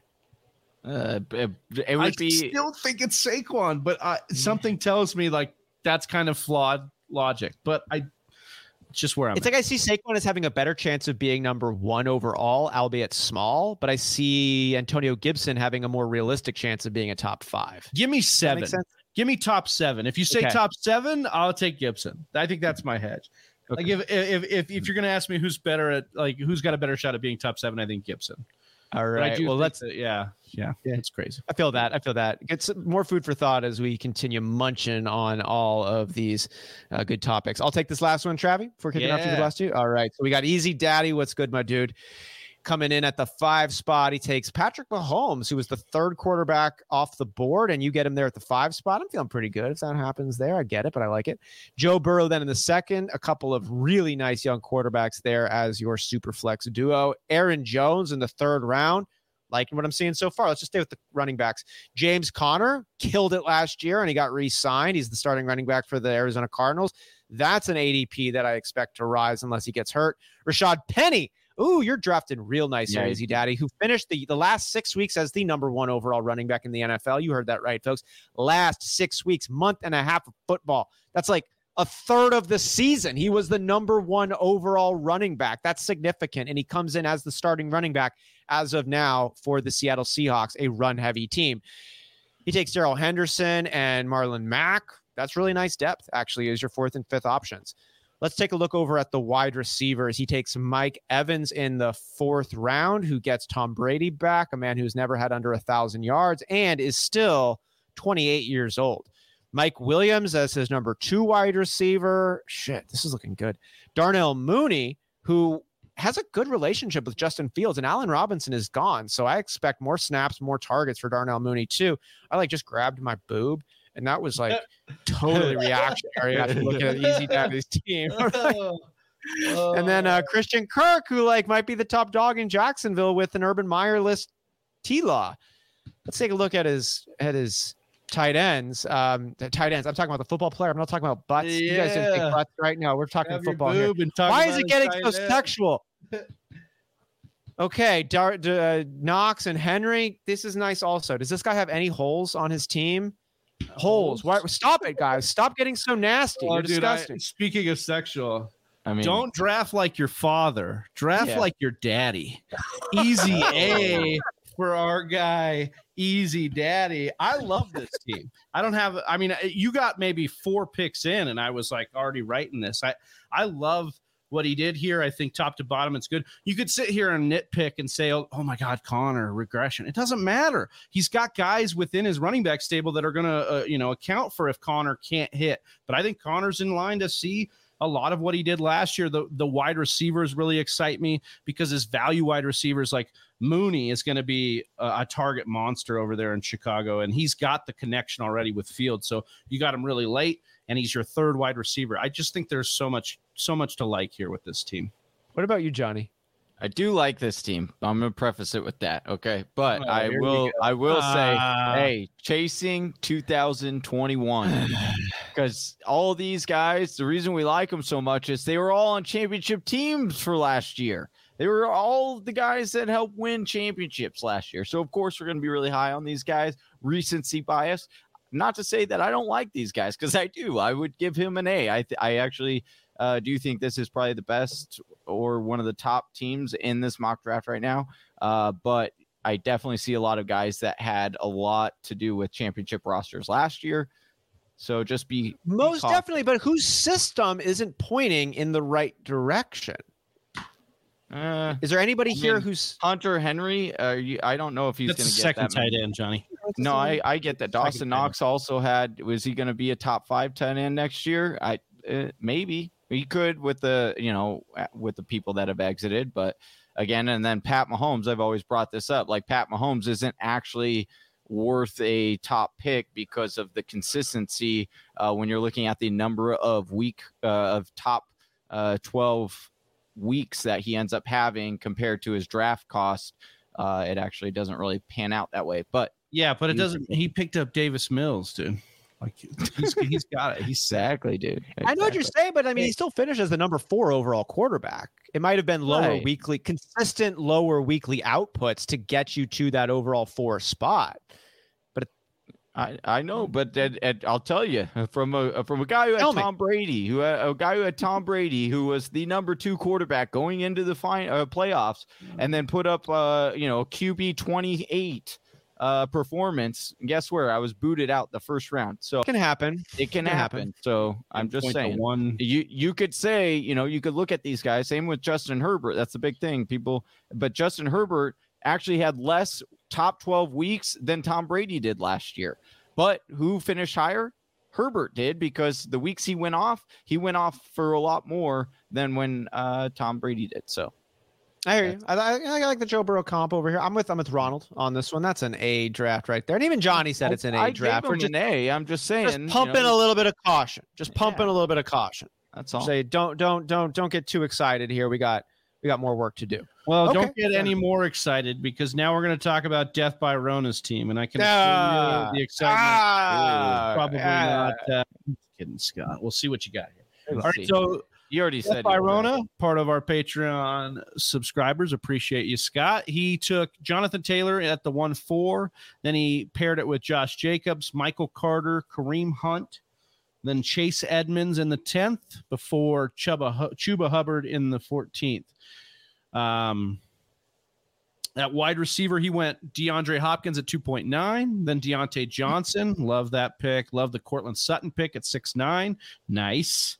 Nice. Uh, Marquise Brown in the ninth, but uh, no more wide receivers after that. Um, his quarterbacks, Dak Prescott, Matt Ryan, Carson Wentz. So went with the uh, two statesmen at the end, uh, pairing them with the upside of Dak Prescott. Um, and then his tight ends in the 11th and 13th, he got Logan Thomas and Robert Tonyan. I think people are sleeping on Robert Tonyan as a good breakout candidate, as a guy that, you know, he's go- going super late, especially with Davante Adams leaving. So, guys, you have it here. Uh, Austin, you're looking at the screen kind of. I'll go with you first. Well, I'm looking at. I'm honest to be pump in. I was like, what pump? What are they talking about? What is this? Oh, they're still talking about your, your, uh, I guess how things got sexual there with Easy Daddy stuff. I mean, it was hard. Oh my not god, dude! There you Uh, go again, Travis, with all hard. the euphemisms. yeah. Yeah. Like a Michael Scott lunch right That's now. what she said. Uh, yeah. So what are we thinking, Austin, on Death by Rona's team? First thought is solid. We're playing word association. Solid. Um, decent ceiling, decent floor, no holes.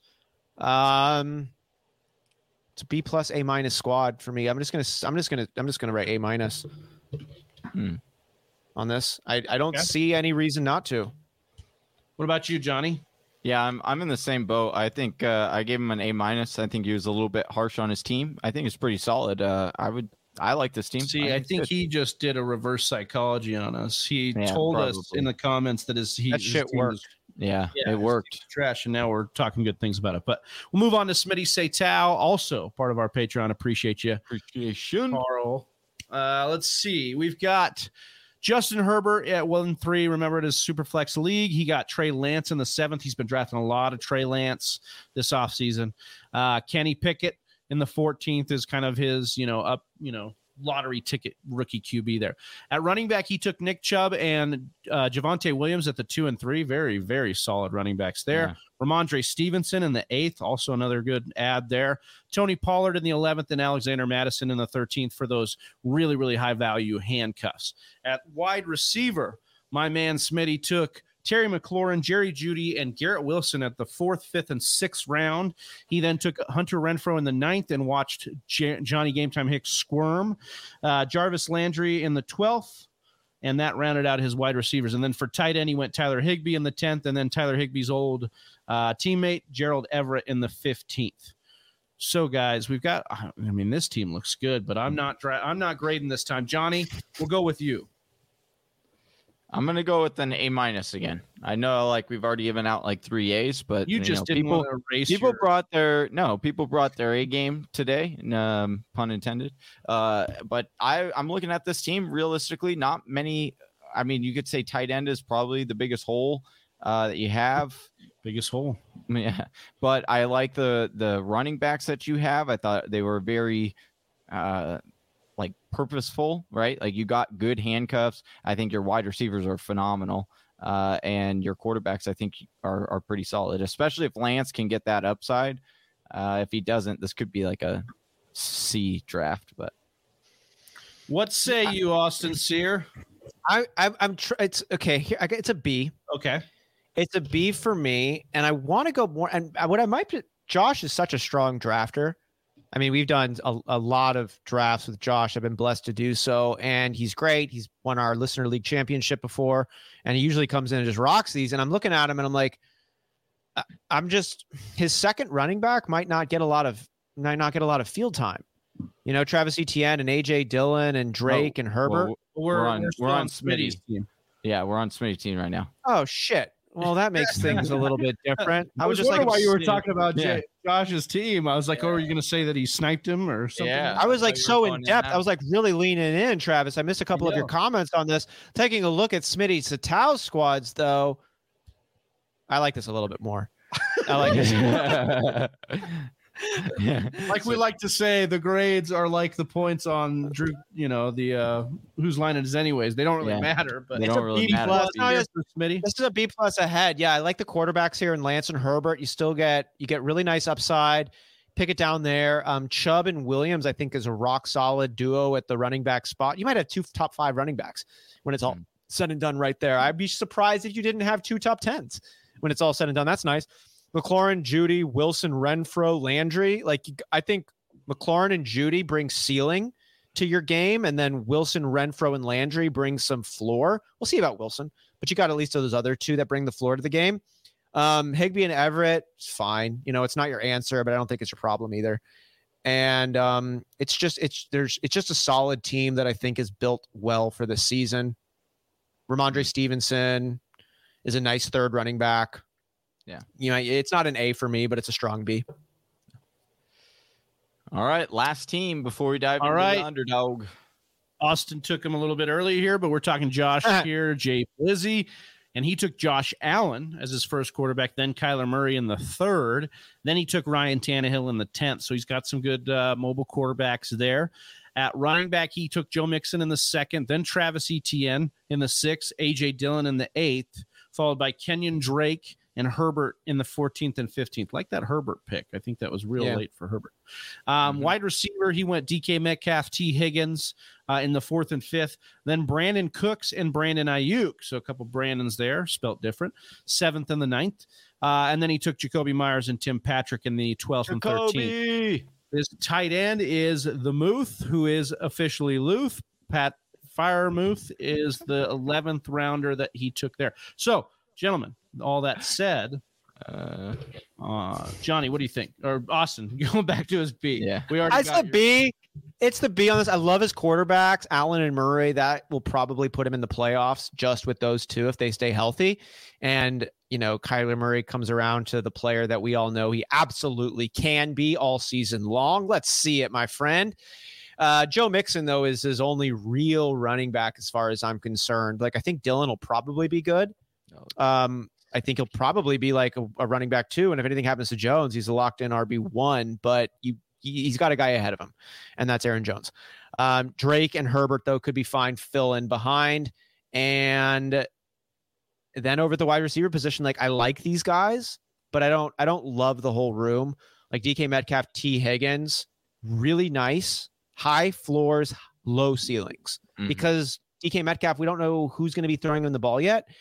And Tee Higgins, like, this is one of those funny situations, right? Like, I'm going to argue, I can argue for or against Tee Higgins all the time because it's like, well, Tee Higgins actually might be the number one wide receiver for the Cincinnati Bengals this year. Remember that 70 plus yard touchdown he had in the Super Bowl? It's like, yes, he could jump Ja'Marr Chase, but he also might be far behind him, behind Ja'Marr Chase as the number two wide receiver there behind his college buddy, Joe Burrows, that being Ja'Marr Chase. So it's tough for me to say what I really think about Tee Higgins, but I do think he got him at a value, and I like the way he drafted. Um, Brandin Cooks is like a, a unsexy wide receiver too. That's a nice one there. I Aiyuk actually has a little bit more upside. I'm. this has more upside than I initially saw, but the lack of running back still does give me a little bit concern. But this team makes the playoffs, and it's got upside to boot. And Yeah. we know if he makes the playoffs, Jay Blizzy wins ships, man. That's right. I give him a B. B. Yeah. I do think this is one of his. He's just not so good all the time. Not as not as he good said- drafted teams. And he even said, "I agree, Austin. Don't like my RB two situation in this one." So Yeah. he he's Wow. he's aware of his of his faults here, and I- he's going to go I to his do. room and think about what he's done. Just kidding, Josh. Appreciate you. I do All right. like I do like guys, AJ.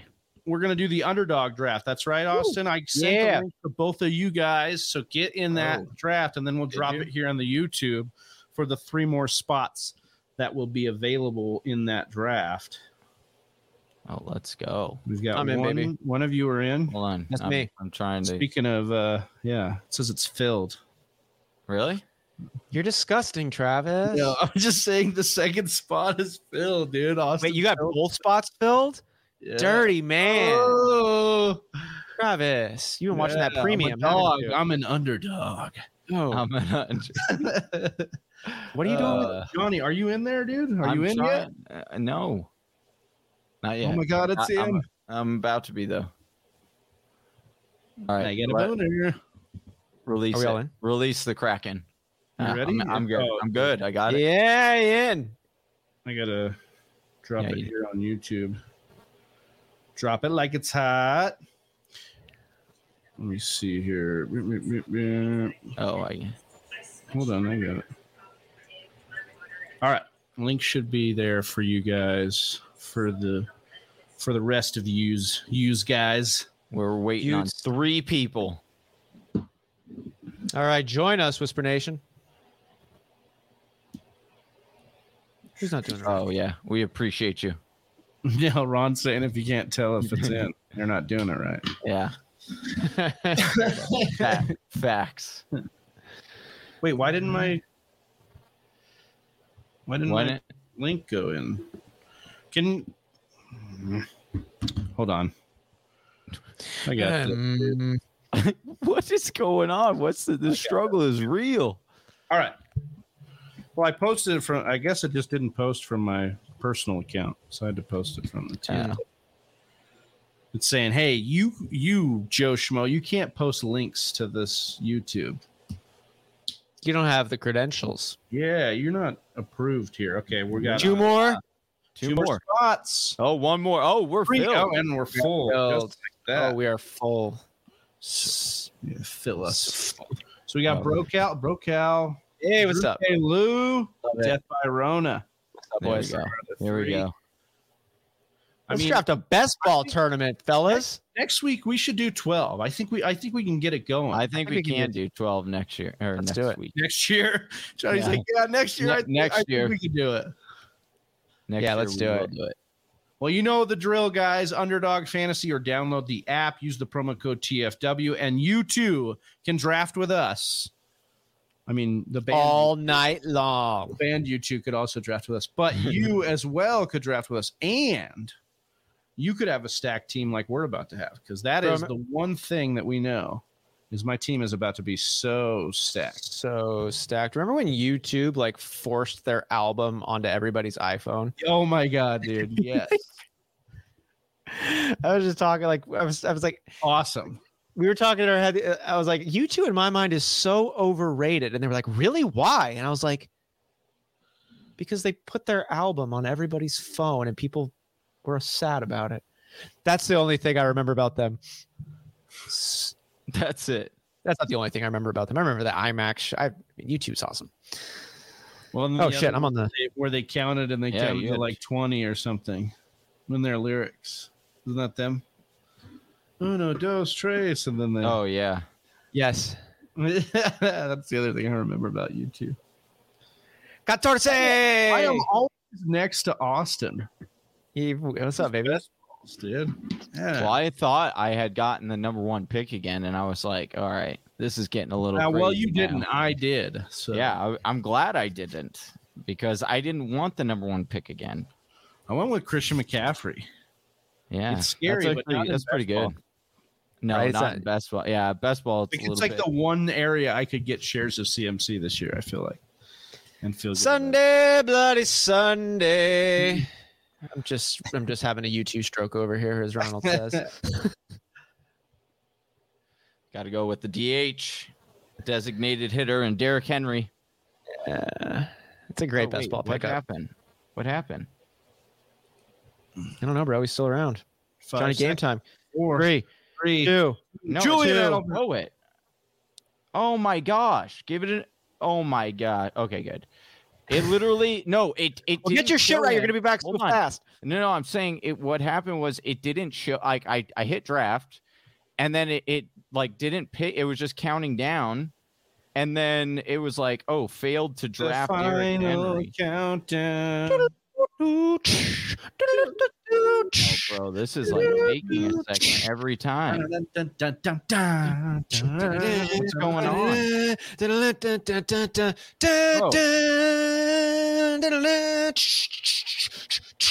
Hold on, I literally just Dude, Austin going off. Johnny's having like a, a midlife crisis, trying to have his fix. This is great. No. Every time I pick right away, and then it doesn't. It like sits there for ten seconds, and then it's like, oh, It's Are you, hitting the, are you hitting the draft button? Yes, but it was like telling me it was not. No, but there's a little green arrow that says draft, Johnny. Yes, I know. Oh, I'm saying I hit that, and it would not. yeah, because there's player. a drop down, and then you press the button to draft. You guys are unbelievable right now. That's what I wanted. Dude. I wanted the old man grumble. I the- No. What did I do, Johnny? I didn't do my anything, app, man. my app isn't working, and now I'm gonna end up losing this draft because it's gonna inevitably mess up. oh shit. Calvin Brown. Love all the TFW shows, but I'm really into today's. Oh, Ooh, I Is like that a that sexual one. innuendo? Yeah. It Oh my God, nasty, nasty boy. you got a Whisper Nation boner? I don't know, dude. I'm just, we're market testing some Hey. things, right? Hey, You know, Ronald's burrito's almost ready. You're you're a dirty dog, Ronald, man. Dirty underdog. dirty Oh, underdog. TFW. Oh, Make sure you use TFW up for hundred dollars and free money. Use that Yeah. promo code. oh shit, Miss Yaz's comment up here. I sure didn't like seeing TikTok and Facebook pre-installed my new phone, right? I was like, hey. I didn't either. What would be worse is if it was TikTok and it was playing the U2 album. Oh as my- soon as you went to your For You page, it was automatically playing U2's album. Oh. I mean, Oh, one Lord. might just say that's First really of all, smart the marketing. cut-ups from this this week's episode. I agree with Calvin Brown. The What- cut ups are great from this week's episode because we're talking U2, we're talking uh we're talking sexual innuendos. I mean, it's In your endo. Well, I think what we're I That's what think what we're determining here is that we need to get our videos Get implanted on on new iPhones when they come in. You just automatically have the Fantasy Whispers data source uh, with all our content loaded on the iPhone. There we go. Working on these partnerships here.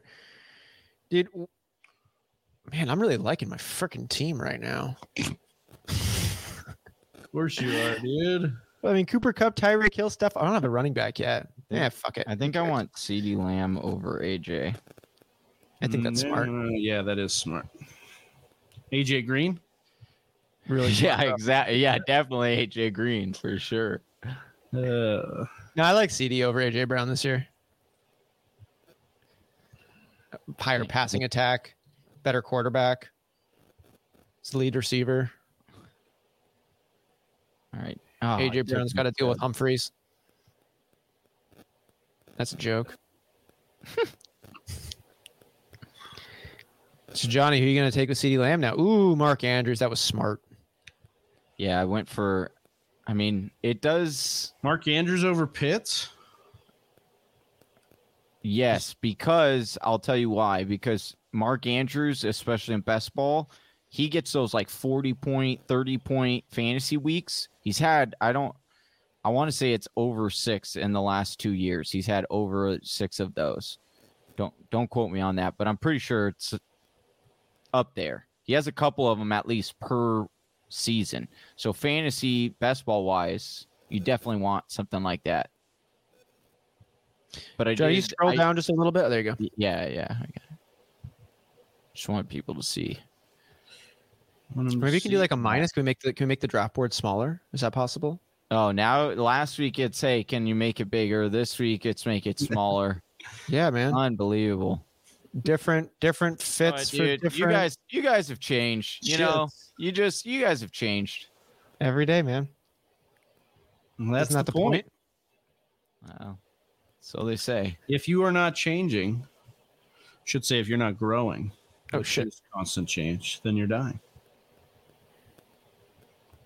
Which Uh, Saquon Barkley. so icky. wait. You- I- I- I guess that's an all right pick there. Well, I, did you see what I did? I You took- take my Turner I Gibson. I wanted I to be there. I took Gibson because we were talking about like I was like, I'll just diversify here. I'll take Gibson, even though I think it's probably Saquon, even in best ball. I'm gonna take Gibson here. I wanted to take my running back combo in Tulsam's one two with Aaron Jones and Antonio Gibson. Too bad, dude. Too Mm, bad. So sad. Call your dad. I am so Say what's up, Richard. sad. Travis is being a fucking dick. Uh, He'll be like, uh, does he want my Donald Driver jersey still? I'll be like, yes. all right, I'll send it to him. no. Oh my Whisper Nation, if you didn't know, my dad wanted to give Travis his Green Bay Donald Driver jersey, the one that he wore to the Packers' latest Super Bowl in Dallas. And he's like, Hey, Austin, let me talk to you really quick. I was like, All right. He's like, Hey, I'm thinking about gifting Travis my Donald Driver jersey. Would you would you have any issue with that? I was like, Yeah. He's like, Okay, well, yeah, I just, you know, I just I just wanted to give it to him because, you know, I, I thought he'd like it. I'm like, right, right, right. He's like, and you'd have an issue with that? I'm like, I would. And he's like, Well, can I can I give it? Can I can I give it to him? I was like, I wish you really wouldn't. Because I would I would like that one myself. It's like, okay, well, I just thought Travis. might. I was like, I get it. No, I understand that that Travis would like and enjoy the jersey. I get that, but don't fucking And- give it to him. And then he went and spent Thanksgiving Day at his house, and it was super awkward when I went over to Travis's house unexpected. So, you know, Uh, whatever. Life is hard. Also, Part of that is true. oh, Calvin, you like the hat? You can Yeah. get yourself one of these hats over Oh, at the nice. fantasywhispers.com. Ooh, nice. Glad you like it. We like it too. We like you three. You three? I'm just a you two. We're doing more Oh, you two. you It's a beautiful day. Sunday, bloody Sunday. That's what it's going to be for my team because it's just going to be beating other teams to a pulp on Sundays. blood. So much Oh blood. god, I got to draft someone though. blood. Yeah, you got to. Blood. Oh, Oh, you Jaylen Waddle, nice you- pickup. I think that was a bit of a reach for your guy. Oh shit! Speaking of reaching for guys, I'll take. I'll take. I don't care what Johnny said. I'll take Patrick Mahomes here. Oh yeah, and and yeah, you're we're also in like the seventh round now. Johnny, I know you hate him, and you hate what he's a. You hate what he's No, and about. also in- you hate in what he best studies ball- and how he looks. Johnny's over here best judging every single pick, dude. No, and best ball he's actually like the best. Well, the best. Now he's on my team. I mean, I'm the I mean, best. no, it's it's a good it's a good thing to get him on your team. Yeah, yeah. Say it All right. again. Sunday, bloody Sunday. Ah, I like a little Eddie Vedder. Look, Throw I, I in drafted Nice. seven, Mar. drafted seven rounds worth of players, but I still haven't found what I'm looking for. Nice. Uh, nice, classic. Nice. That was really good. That was excellent. Oh yeah. Oh man. Really, Johnny? DJ Moore right there? What a reach, Yep. dude. Yep, dude. It's my guy. Who's quarterbacking for the Panthers? It's gonna be Baker That'd Mayfield. be Robbie Anderson because he keeps hating on everybody they bring Dude, in. Oh my yeah. god! Can we talk a second about Robbie Anderson and him being like so like operating in his own world? Like, did, did he Yeah. know that people can read his tweets? Also, does he not realize that like people can also look him up on George Kittle? Focus? No, Death by Rona. That's who I wanted. Oh, I wasn't even didn't even have a backup. Hey, Johnny, Fuck just so you. you know, so you don't end up drafting him, Calvin Ridley's hmm. got the out symbol next to his name now, just so you're you got so you catch him Oh. this time. Yeah, no. I don't want you to accidentally. I mean, snag won't. him, you won't. Seriously, right, Calvin? I was like hearing, I was like, damn, that sounded really nice. That's some good singing. Travis, you do any singing growing up? Yeah, I was in choir. Yeah. I was too, but I meant nothing school. for my pipe. Yeah, right. Oh. I was in choir I mean, as well, and my teacher told me I was in choir you for one year. We singing." sang. Um, we did like a Disney medley. on ice, Disney on ice medley. No, it was more like old school, like the Mary Poppins songs we sang. Oh, okay. So yeah, you have 12 Oh, seconds, Chimney, mister. chim, chimney, chim, chim, chiroo. Isn't that? if you're real lucky, yeah. I've got a draft pick ready for you. Hey, nice. Ooh. I mean, That sounded a lot like oompa oompa oompa tee tee. Look, my kitty boy. What's If kitty boy? you are wise, you'll draft with me. What? What do do you you get get when when you you draft gobble Julian up? Edelman? a funny reel that Instagram made relevant. Nice. Nice. Classic. That was a good save. That was yeah. Dude, look at that. Oh, Michael Yeah, Thomas in the let's ninth. Let's go. Suck it, Johnny. Suck it, Trevor. Oh, got my double dip that chip right there with Joe Burrow. All the way in the ninth. I finally got my double dip. That's pretty nice. Joe Burrow and Tee Higgins is pretty good. Yeah, I like that one. Yeah, that's pretty good. It's Pretty, pretty, good, pretty good, pretty good, pretty good. Pretty solid, you know. Just for the record, I took Michael Thomas in both mock drafts, both drafts today. Well, Really hoping Michael Pittman makes it to me. What here. what made Yeah. you wake up uh, and want to do that? Me? Yeah. I just I, I put on an album of Johnny's greatest hits before I go to sleep. Oh, And Johnny um, Cash? Johnny Johnny Game Time. Usually it makes me wet the bed, but this time I woke up just really feeling Michael Thomas. I was like, hmm, this Nice. Well. good. Hmm. Glad to have you on board. I real talk though. This is actually a pretty fun sun, uh, team name. Sunday Bloody Sunday. that is a pretty good. one. It's pretty Yeah. good one. Yeah. What are some other of your good team names, Whisper Nation? Let us know in the comments below. Ooh, that's a good question. You yeah. What, what's your favorite? What's your favorite team name, or a good one, or just one that you like? I'll start. I've always wanted to have a Bengals, Lions, and a Bears player, so then I can name my team Lions, Tigers, and Bears. Oh my! I just think it sounds cool. Yeah, I like that one. My mine's still my favorite one is Drake's favorite team. That one's classic. That's pretty good. A little bit of a wind up on that, but you you brought it forward with the gifs and images. Yeah. Johnny's Johnny's premise on that one, Whisper Nation, was that Drake. It was like it was around the time of him rooting for some college football, basketball champion, whatever, and it's like Drake picks whoever has the best chance of winning it all. That was the joke around. So Johnny's like, "That's my team, baby. Drake's Yeah, your favorite team." Well, it's classic too, because like I can't. Somebody else had like a, a different team name, so they like went in depth as to why they named it Mm. that. And then Chelsea, uh, Philly Chelsea, she also had one uh, team name like that. So she just chose. She decided to write a paragraph on why her team name was what it was. And then so my, me, uh, I was just like, oh, whatever. Like I'm not gonna write anything, but I'll make these uh, Photoshop photos of Drake and me and my team, and became Drake's new favorite team. That was pretty good. Calvin says, "My fave is Jacari's Dragons. Guess my favorite TV Oh. show, Vikings. How to Train Your Dragon. Ooh, that's got to be it. Ooh, you were we're big big Game of Thrones How to Train Your big Game of Thrones Dragon. Hey, that's a uh, that's an underrated movie. Don't you be dissing on How to Train Your I'm Dragon. not dissing it. You just he has Good. show and you good because I was gonna about to come right through this damn screen. You trying to step, Travis? Yeah, You trying to step? I'm just trying to get Johnny to play by the rules. When somebody says, you know, mention a show, don't say a movie. hey, I'm sure there's a How to Train Your Dragon TV show now. That No, that there's movie not. was good enough. There's not. No, are you sure about that? Not the lip bite. I'm gonna have to get I'm gonna have to get back on this uh you know knowing more about these these PG movies, dude. Baby J can't be watching no you know rated R stuff. So Why not? What about the Matrix? I actually I was never my parents were never like really big on that stuff. So I probably won't be either like hey, just Oh, you want to watch Braveheart? This shit's fire. this shit's fire. Prima Nocte. oh my goodness. Let me explain this concept to you so you understand the rest of the film, baby J. Le'Veon Rose from Yaz didn't pan out quite the last few years. Inspired by the things eat. Good for you. Oh, Thinking yeah, of some of our, our friend Zabo's team names, where he crams as many freaking puns in as possible. The Gosbrowskis. The Gosbrowskis. Oh Yes. man, that was my second pick right there. I didn't want to do that. Well, that's Oh, okay. I got- I got Jerry Jeudy. That's okay. He's good.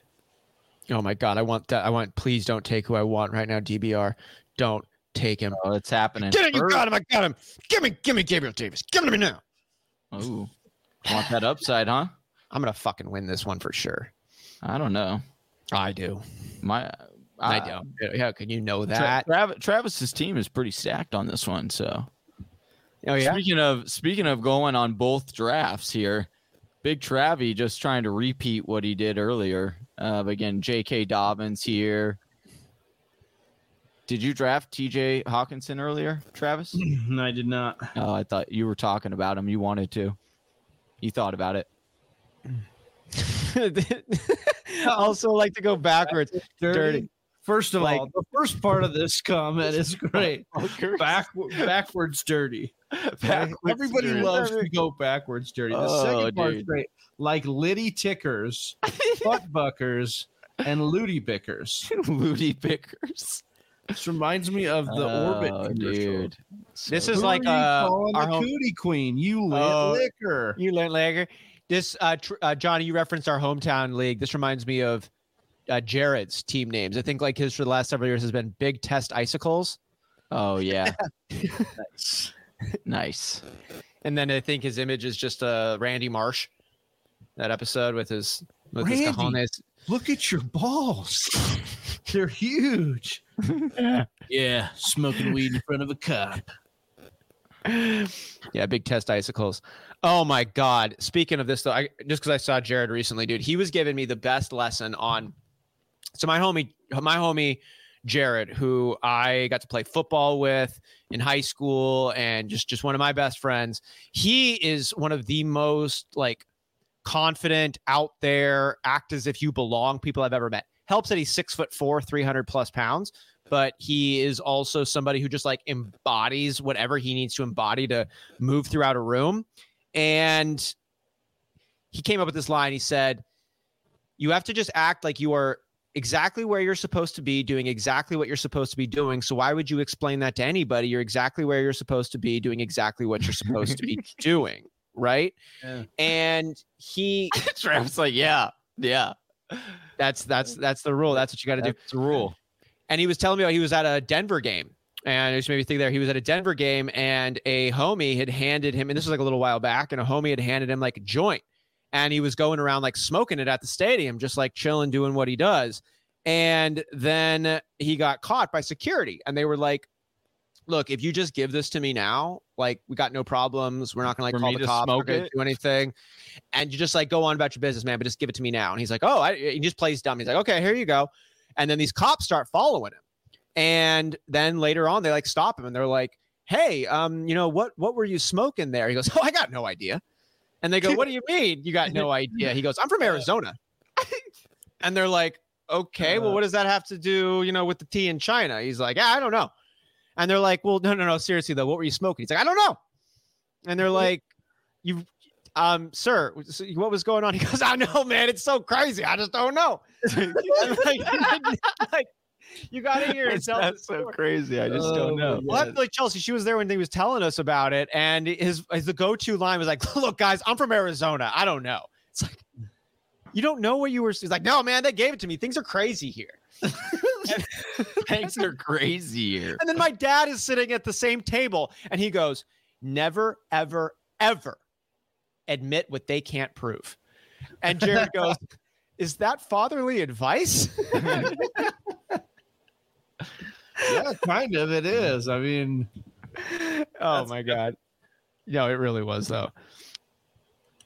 Yeah like and my- dad like tuned tu- tuned turned up in a way that he never did to me as like as being my dad. Like he had a pretty like solid head on his shoulders when it came to those matters but like he was a little bit wild too. And so to hear him like totally break out of his dad hat and just to be like don't ever ever ever admit what they can't prove and i was like damn you were a conscious objector in vietnam who like did all your weird stuff. All right, rounding out this. Oh, Rhamondre, that's a nice pickup. I don't know if you guys Dang. have heard Checked this. out the draft over the last. Like, I mean, couple months. obviously, there's nothing I can say that'll surprise you guys, but my team is stacked. You got to mark this one down. Like Which one is this? Yeah, one, The April 18th we draft. should. What? If, yeah, what if you are only allowed to be like my team is stacked like a max of two times. Oh You're no, only no. allowed to say claim that your team. Well, this have- team would get it because it just is. yeah. Well, he's got to take Calvin Ridley first, and then it would be. Did someone take him already? No, he's that's still on the board for you. Johnny's Right. He's That's still Johnny- on the Johnny's board for you. right. Hey, What are you guys gonna eat tonight? Uh, Good question. Uh, good point. Good point, Ron. Oh, you know what? That's probably what it is, huh, Ron? It's that it's a six man league. That's why it's so stacked. Can't put it past the professor, guys. As soon as we think we're Yay. smart, Yeah. let's get back. You know, fine, fine, fine. No, but yeah, what's for dinner? Mm, steak. Oh, I'm gonna I'm gonna Ooh, do tri tip as or I'm gonna do steak as well. Do tri tip. nice. Chelsea is at an event tonight, and she will be out until eight o'clock. And So uh, you're you're looking out for yourself. I am. I'm an only child, though, so I'm used to it.